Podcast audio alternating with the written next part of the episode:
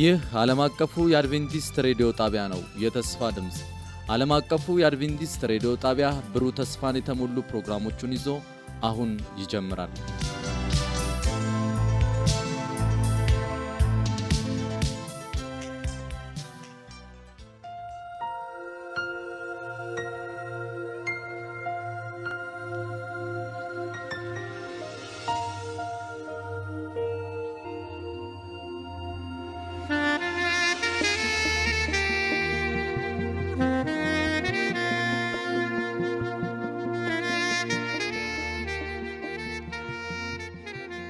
ሰላም ጤና ስጥልን። የተወደዳችሁ የዓለም አቀፉ የአድቬንቲስት ሬዲዮ አድማጮች እንደምን አላችሁ? ወቅታዊ መልእክት በሚል ርዕስ በፓስተር ኤፍሬም ዳዊት አማካኝነት እጅግ የሚያነቃቃና የሚባርክ ፕሮግራም ይዘንላችሁ እንቀርባለን። አድማጮቻችን ይህንን ፕሮግራም እርስዎም ሌሎችንም ጓደኞትን ጋብዘው እንድትከታተሉ እንጋብዛችኋለን። መልካም የበረከት ጊዜ እንዲሆንላችሁ እንመኛለን።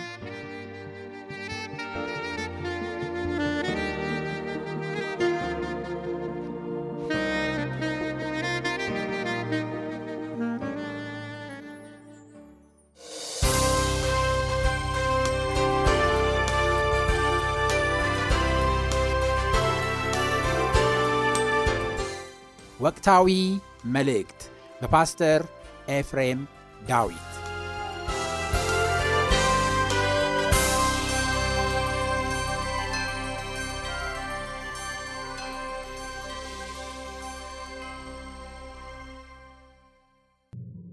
ማን ላይ እንደሚታጠን ብቻ ትኩረት አድርጉ።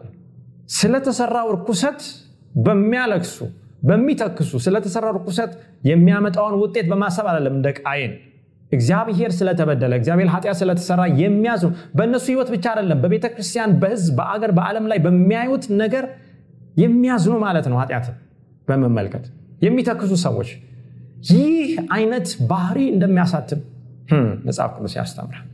ዛሬ ምን ያሎቻችንን ይህንን ግፍ፣ ይህንን ሞት፣ ይህንን ኢፍትሐዊነት በዓለም ላይ ያለውን በህዝብ ውስጥ ያለውን በደል በእኛ ቤት በህይወታችን ያለውን እያየን የምንተክስ የምናዝን የምንጸልይ ንስሐ የምንገባ እነ ዳንኤል ተመልከቱ፣ እነ ነህሚያን ተመልከቱ። እነዚህ ጻድቃን ነበሩ። ነገር ግን ይቅርበል አንተን በድለናል፣ በሙሴ በባሪያ የሰጠውን ሕግ አልጠበቅንም፣ ከመካከላችን አንተን አርቀናል እያሉ ንስሐ ይገቡ ነበር። በእግዚአብሔር ማተም የታተሙ ሰዎች።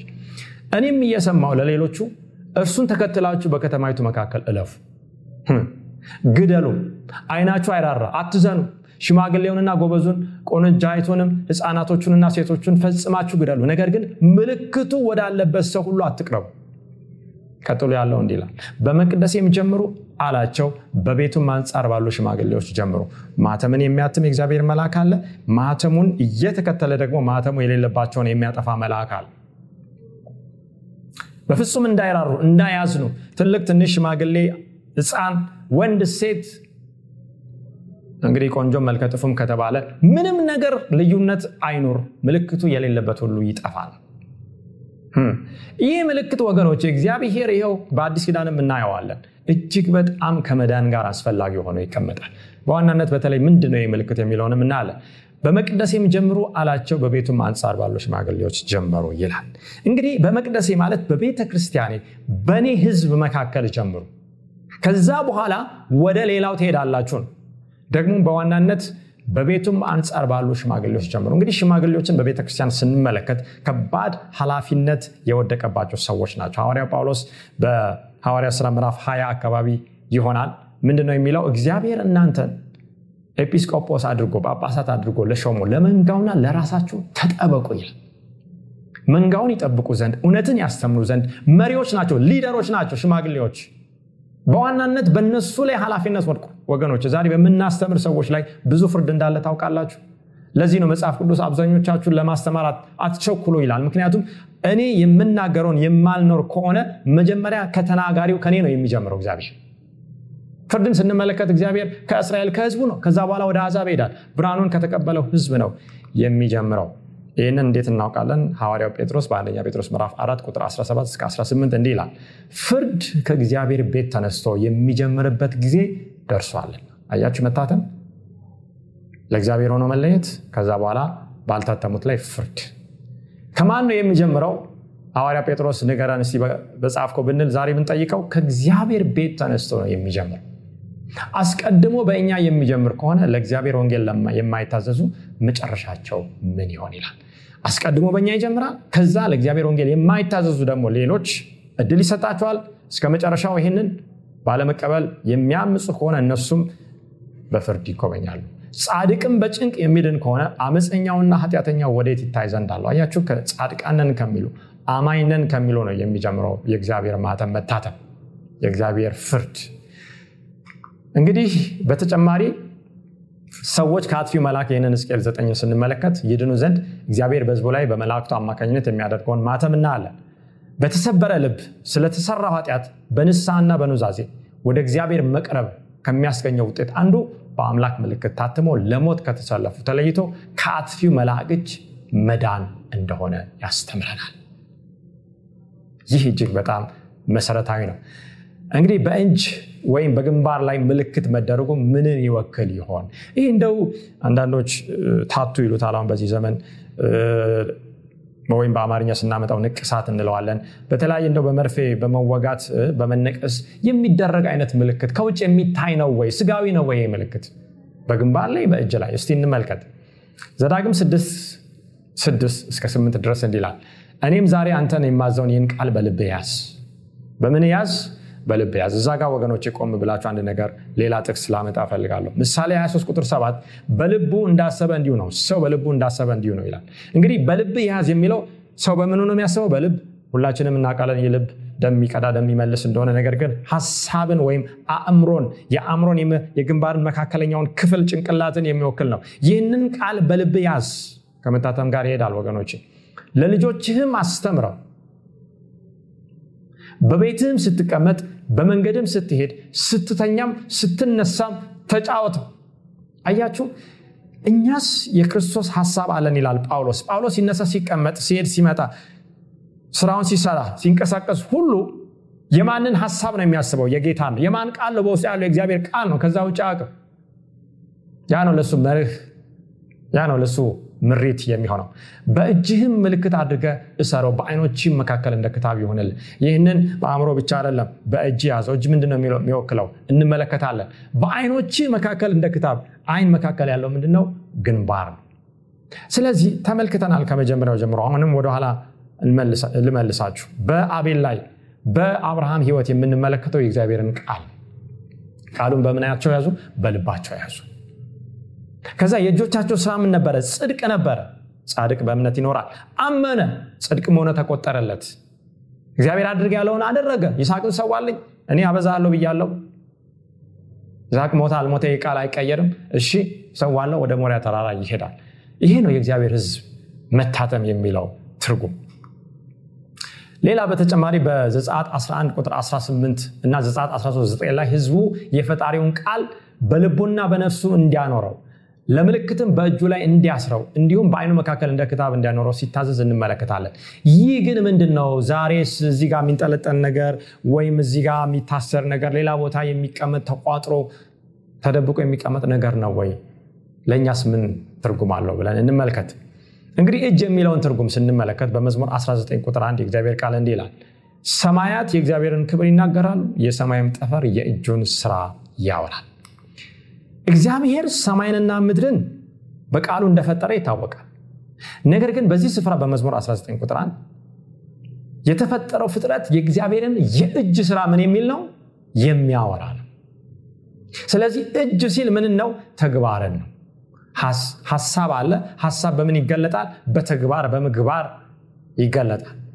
ይህንን የሚያስረዳ ገላጭ ቃል ነው እንጂ ቀጥተኛ ቃል አይደለም ስለዚህ እግዚአብሔር በቃሉ እንደፈጠረ እናውቃለን። እጁን አውጥቶ ሰማይን ከዛ ከምስራቅ ወደ ምዕራብ ከሰሜን ወደ ደቡብ ሲዘረጋ ቃሉ አያስተምርም። ነገር ግን ይህ ስራ የማንን እጅ ይገልጣል? የእግዚአብሔርን እጅ ስራ ይገልጣል። ዛሬ ስራዎቻችን የእግዚአብሔርን ሀሳብ የሚገልጡ ናቸው ወይ?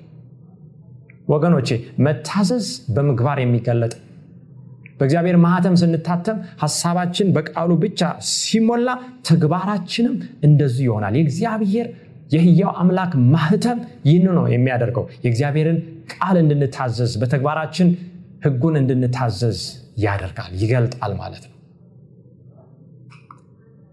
በመክብብ 9 10 የእግዚአብሔር ቃል ሲናገር እንዲህ ይላል አንተ በምትሄድበት በሲኦል ስራና ሀሳብ እውቀትና ጥበብ አይገኙም። እጅህ ለማድረግ የምታገኘውን ሁሉ እንደ ኃይልህ ምንበል አድርግ። እንግዲህ ስራ በህይወት እያለ ነው ከሞትክ በኋላ ምንም ስራ የለም። ሰው ከሞተ በኋላ አይሰማም አይለማም። እንግዲህ ሌላ ትልቅ እውነት ነው። ሙታን ምንም አውቁም ነው የሚለው መጽሐፍ ቅዱስ። ሙታን አመሰግኑት። ሰው ከሞተ በኋላ መታሰቢያ የለውም ጠፍቷል። አፈርንና ወደምን ወደ አፈር።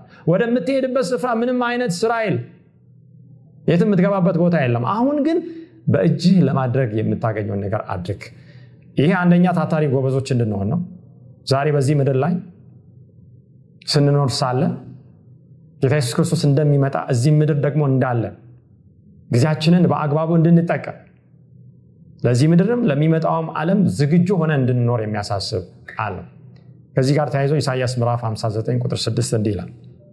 ኢሳያስ 59 ቁጥር 6 ድሮቻቸውም ልብስ አይሆኑላቸውም በስራቸውም አይሸፈኑም ስራቸውም የበደል ስራ ነው የግፍም ስራ በእጃቸው ነው። እንግዲህ መልካም ስራ አለ የምን ስራ አለ ደግሞ የግፍ ስራ አለ የእግዚአብሔር ማህተም የታተመባቸው መልካምን ስራ ያሰራሉ እንደ አቤል እንደ አብርሃም እንደነ ሙሴ እንደነ እስራኤላውያን የማህተሙ እንዳረፈባቸው የአውሬው ምልክት የሚያርፍባቸው ደግሞ የምን ስራ የሚሰሩ ናቸው? እንደ ቃይን የግፍ ስራ የሚሰሩ ናቸው።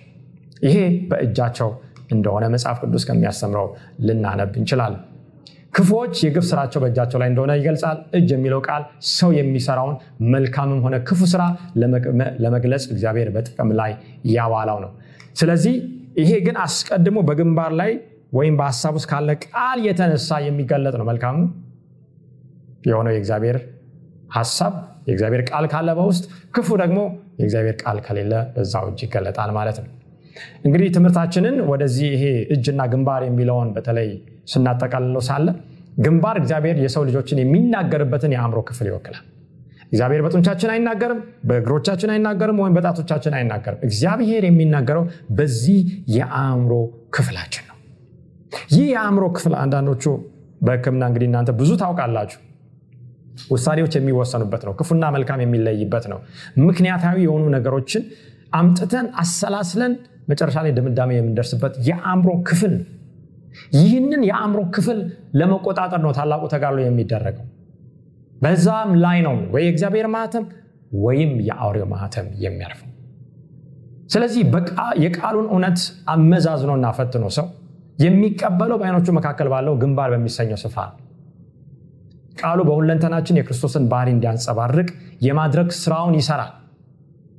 በስራችን ይጋለጣል። በእርግጥ በዚያን ጊዜ ቃሉን በግንባራችሁ እሰሩት የተባለው ቃል ምን ይላል? ይፈጸማል ማለት ነው። ትልቁ ነገር ስለዚህ ነገር ብዙ መመራመር ሳይሆን ባለፈው እንዳልነው ስለ መንፈስ ቅዱስ ብዙ መመራመር ሳይሆን መንፈስ ቅዱስ ምንድን ነው ማን ነው የሚለውን መመራመር ሳይሆን ዋናው ነገር ምንድን ነው በመንፈስ ቅዱስ መሞላት ነው። አሁንም ዛሬ በብዙ ጉዳይ ስለ ማህተሙ ጽሁፎችን የተለያዩ ነገሮችን መደርደር ሳይሆን በዚህ ማህተም ታትሞ መገኘት ነው። ሌላውን ሀሳብ ስንቀጥል ሳለ ቃሉን በሀሳባችን ከተቀበልን በኋላ በህይወታችን ውስጥ በማድረግ አንተን እንዳልበደል ቃልን በምን የሰወርኩ? በልብ የሰወርኩ ልብ የሚለው ምንድን ነው ሀሳብ ነው። ሰው በልቡ እንዳሰበ እንደዛ ነው። በሀሳባችንና በባህሪያችን በእግዚአብሔር ጸጋ አማካኝነት በእጆቻችን ስራ ይገለጣል። ይሄ ሁሉ በእምነት ነው የሚሆነው ወገኖች። ያለ እምነት እግዚአብሔርን ደስ ማሰኘት አይቻልም። ስላወቅን የምናደርገው ነገር አይደለም። በቃ ቃሉን አንብቤ ያለው ሰምቻለሁ መልካም ስራ ሰራለሁ የምንለው አይደለም። በእግዚአብሔር ላይ መቶ በመቶ መደገፍን ይፈልጋል ስለዚህ የአምላክ ቃል ከኛ ከውስጥ ህሊናችን ተዋህዶ በተግባራችን ማለት በእጃችን ስራ ሁሉ ይገለጽ ዘንድ የእግዚአብሔር ፍቃድ ነው። ነገር ግን ከዚህ በተቃራኒ ቀጥተኛ ትርጉም አለው።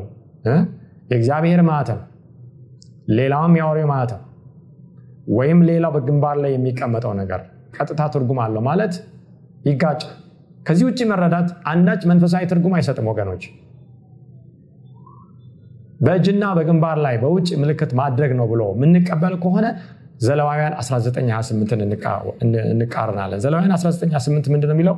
ገላችሁንም አትንቀሱት እኔ እግዚአብሔር ነኝ ይላል። ለዚህ ነው እግዚአብሔር ታቶ ወይም መነቀስ የሚለውን ኃጢአት እንደሆነ የሚያስቀምጠው። ይህ ሰውነታችን የማን መቅደስ ነው? የእግዚአብሔር መቅደስ ነው። የማን መንፈስ የሚያርፍበት? የእግዚአብሔር መንፈስ የሚያርፍበት። በእርግጥ ክርስቶስን እግዚአብሔርን ያመነ ሰውነቱ የራሱ እንደሆነ ይቆጥራል በዋጋ ተገዝታችኋል ነው የሚለው። በቃ የሴጣን ነበራችሁ ሴጣን እንደፈለገው ሲያደርግ ነበር።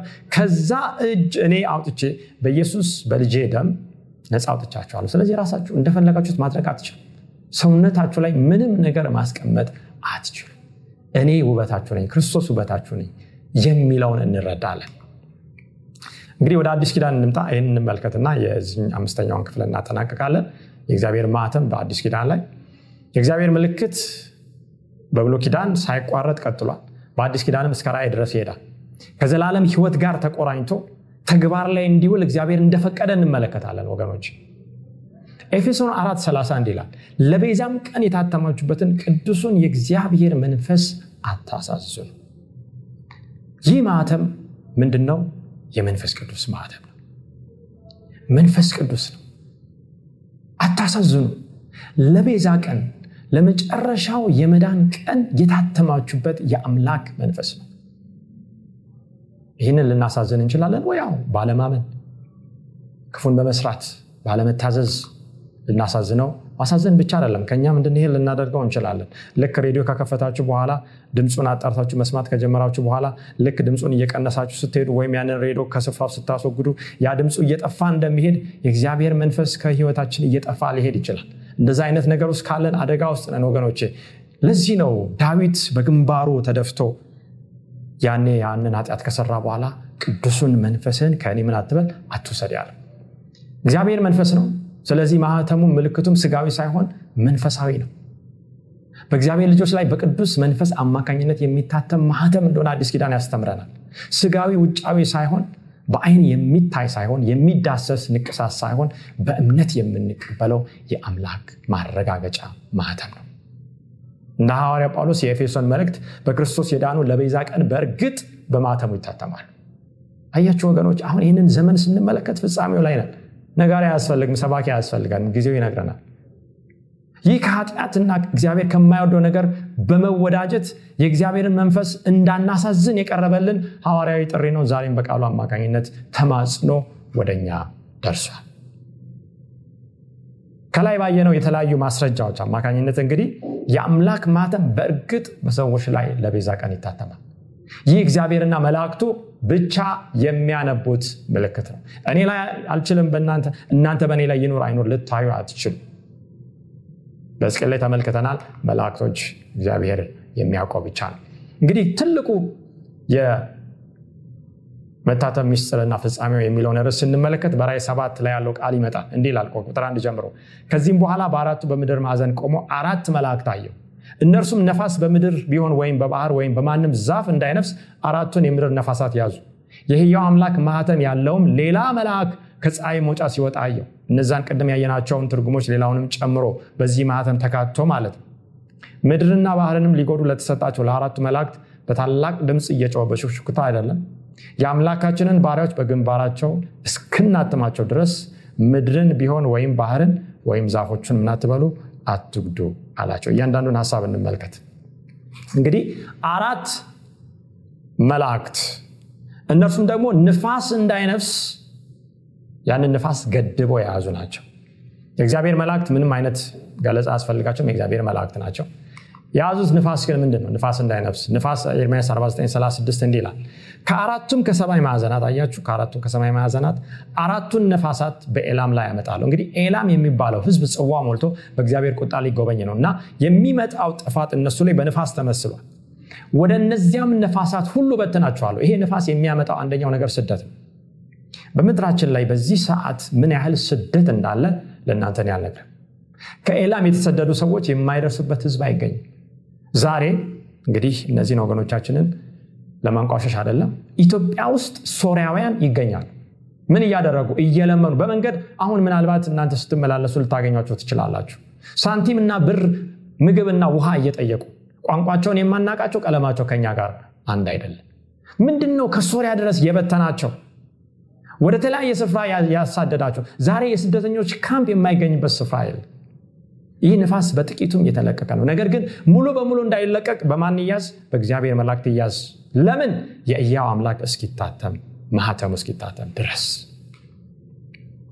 ኤፌሶን ምዕራፍ አራት ሌላው ንፋስ ምንን ይወክላል? ቁጥር 14 እንደ ስህተት ሽንገላ ባለ ተንኮል በሰዎችም ማታለል ምክንያት በትምህርት ንፋስ ሁሉ የተፍገመገምን ወዲያና ወዲህ የተንሳፈፍን ህፃናት መሆን ወደፊት አይገባንም። ነገር ግን እውነትን በፍቅር እየያዝን በነገር ሁሉ ወደ እርሱ ራስ ወደሚሆን ወደ ክርስቶስ ምን እንበል? እንደግ በጸጋው እንደግ። እንደ ህፃን ወተትን መጋት ብቻ ሳይሆን አጥንትን እንንከስ። በኢየሱስ ክርስቶስ ወደሆነው ሙላት እንድረስ። የኋላይን እየረሳው የፊቴን ለመያዝ እዘረጋለሁ እንዳለ እንደ ጳውሎስ ወደዛ ወደ ተያዝንበት እንፍጠን ነው የእግዚአብሔር ቃል የሚለው። ነገር ግን እዚህ ጋር አንዱ ወደ ክርስቶስ እንዳንደርስ የሚያደርገው እና ጻድቃንን የሚፈትነው በስተመጨረሻ የሚለቀቀው ንፋስ ምንድን ነው የትምህርት ንፋስ ነው። የዶክትሪን ወይም የአስተምሮ የውሸት የስተት ትምህርት ነው። አያችሁ ስደትና ጦርነት አመፅ ብቻ ሳይሆን ነፋስ የስተት ትምህርት በእግዚአብሔር ህዝብ ላይ ከመለቀቁና እጅግ የሚያሳስት ተመልክተናል ባለፈው። ሐሰተኛ ትንቢት ሐሰተኛ መልእክት ሐሰተኛ ምልክት ድንቅ ፈውስ እነዚህ ሁሉ በሙላት ሳይለቀቁ በእግዚአብሔር ማህተም ላይ አስቀድሞ መታተም አለባቸው መቆም አለባቸው። በእውነቱ ላይ በወቅቱ እውነት ላይ በቃሉ ላይ ይህንን ያደረገ በዚህ ንፋስ አይወሰድም። ስለዚህ መላእክቶቹ ይዘዋል አሁን በምድር ላይ በሰማይ ላይ የሚመጣውን ጥፋት ሞትን የስተት ትምህርትን ምድርን እንዳናውጥ ይሄ ነገር ተይዟል። ነገር ግን ቀስ በቀስ ሽው እያለ ነው። እናየዋለን። እየነፈሰ ነው። በትንቢት የተጠቀሰው ንፋስ ተምሳሌታዊ ትርጉም ወገኖቼ ስደትን ጥፋትን ጦርነትን የስተት አስተምሮን ለማመላከት እንደሆነ እንረዳለን። ባህር ምንን ይወክላል? ምክንያቱም ቃሉ የሚናገረው በባህር ወይም በምድር ላይ እንዳይነፍስ ይህንን ንፋስ ያዙት የሚለውን ነው። ራይ 17 ቁጥር 15 አለኝም ከዓለመታዊቱ የተቀመጠችባቸው ያያቸው ውሃዎች ወገኖችና ብዙ ሰዎች አሕዛብና ቋንቋዎች ናቸው። ሰዎች ናቸው። እንግዲህ በባህር ላይ በህዝብ ላይ ይህ ንፋስ እንዳይለቀቅ ያዝ ወይም ያዙ። ለምን? ማተሙ ታትሞ ማለቅ አለበት መጀመሪያ።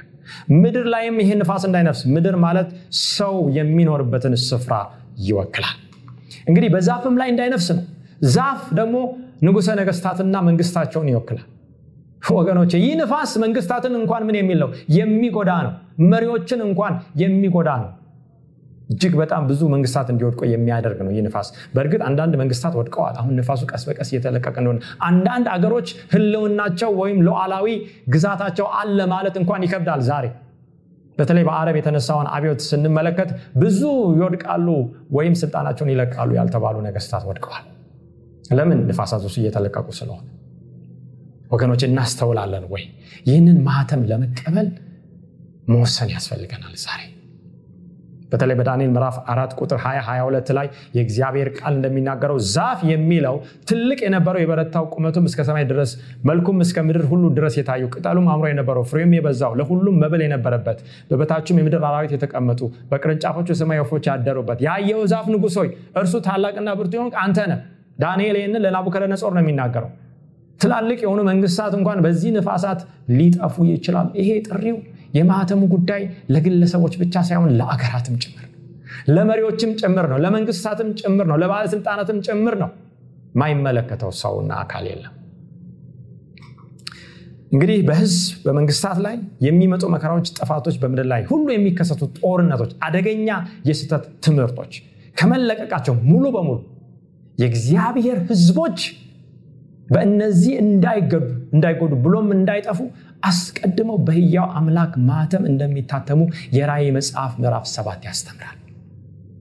ወገኖች ቃሉን በደንብ አስተምሩ። በተለይ የእግዚአብሔር ቃል የአምላካችንን ምን ባሪያዎች ግንባራቸውን እስክናትማቸው ድረስ ወገኖቼ ባሪያዎች የሚለው የአምላካችንን አገልጋዮች servants of our አገልጋዮች ናቸው በማተም የሚታተሙት። ወገኖች እግዚአብሔር ምእመን ብቻ እንድንሆን አልጠራን የቤተክርስቲያን አባል ብቻ እንድንሆን አልጠራን እግዚአብሔር በቤተክርስቲያን የባህር መዝገብ ወይም የአባላት መዝገብ ላይ እንድንጻፍ ብቻ አልጠራንም። እያንዳንዱ በኢየሱስ ክርስቶስ ደም የዳነና በፍቅሩ የተዋጀ መልሶ ይህንን ፍቅር ለሌሎቹ ለማሳየት አገልጋይ እንዲሆን ወገቡን አስሮ ዝቅ ብሎ እግር ያጠበ አምላክ ነው የምናመልከው።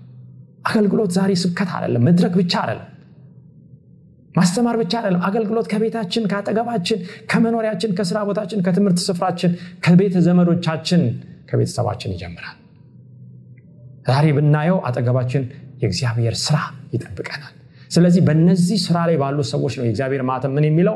የሚታተመው እንጂ ቁጭ ባሉና ምጽቱን እጠባበቃለሁ ራሴን ብቻ ካዳንኩ ይበቃኛል በሚል በራስ ወዳድነት ባሉ ሰዎች ላይ እንደማይታተም እርግጠኛ ልንሆን ያስፈልጋል። እንግዲህ መታተም በሌላ አባባል በእውነት ላይ ተደላድሎና ተመስርቶ መቆምን ይወክላል። በወቅቱ መልእክት ላይ ፈጽሞ መጽናትን ይወክላል ወገኖቼ። ማስተማር ማንበብ ብቻ አይደለም ያንን እውነት መኖር እንደነ አብርሃም እንደነ አቤል ሳይታይ ከእግዚአብሔር ጋር የነበረውን ጉዞ አምላክን በማየት ያመነው ሄኖክ ወደ ሰማይ እንደተወሰደው ከእሱ ጋር ከእግዚአብሔር ጋር መራመድ ያስፈልጋል። ከድነት ጋር የሚገናኝ ነው ይህ። ይህንን ልንረዳ ያስፈልጋል። እጅግ አንገብጋቢ ወቅታዊ ጉዳይ ነው። ስለዚህ ይህንን እንድናደርግ ፈጣሪ ይርዳን በያለንበት በማሰብ ተከታታይ ትምህርቶችንም ደግሞ ከኛ ብቻ ወይም ከዚህ ከሚተላለፈው ትምህርት አይደል ከቃሉ በማጥናት በእግዚአብሔር ማተም ታትመን እንደሆነ እርግጠኛ መሆን የሚገባን ጉዳይ ነው። በተለይ ማህተሙ ውስጡ ምን አለ የሚለውን በሚቀጥለው ክፍል እንመለከታለን። ይህንን እንድናደርግ እግዚአብሔር እንዲረዳን ጸሎት አድርገን ይህንን ክፍለ ጊዜ እንጨርሳለን። እንጸልይ።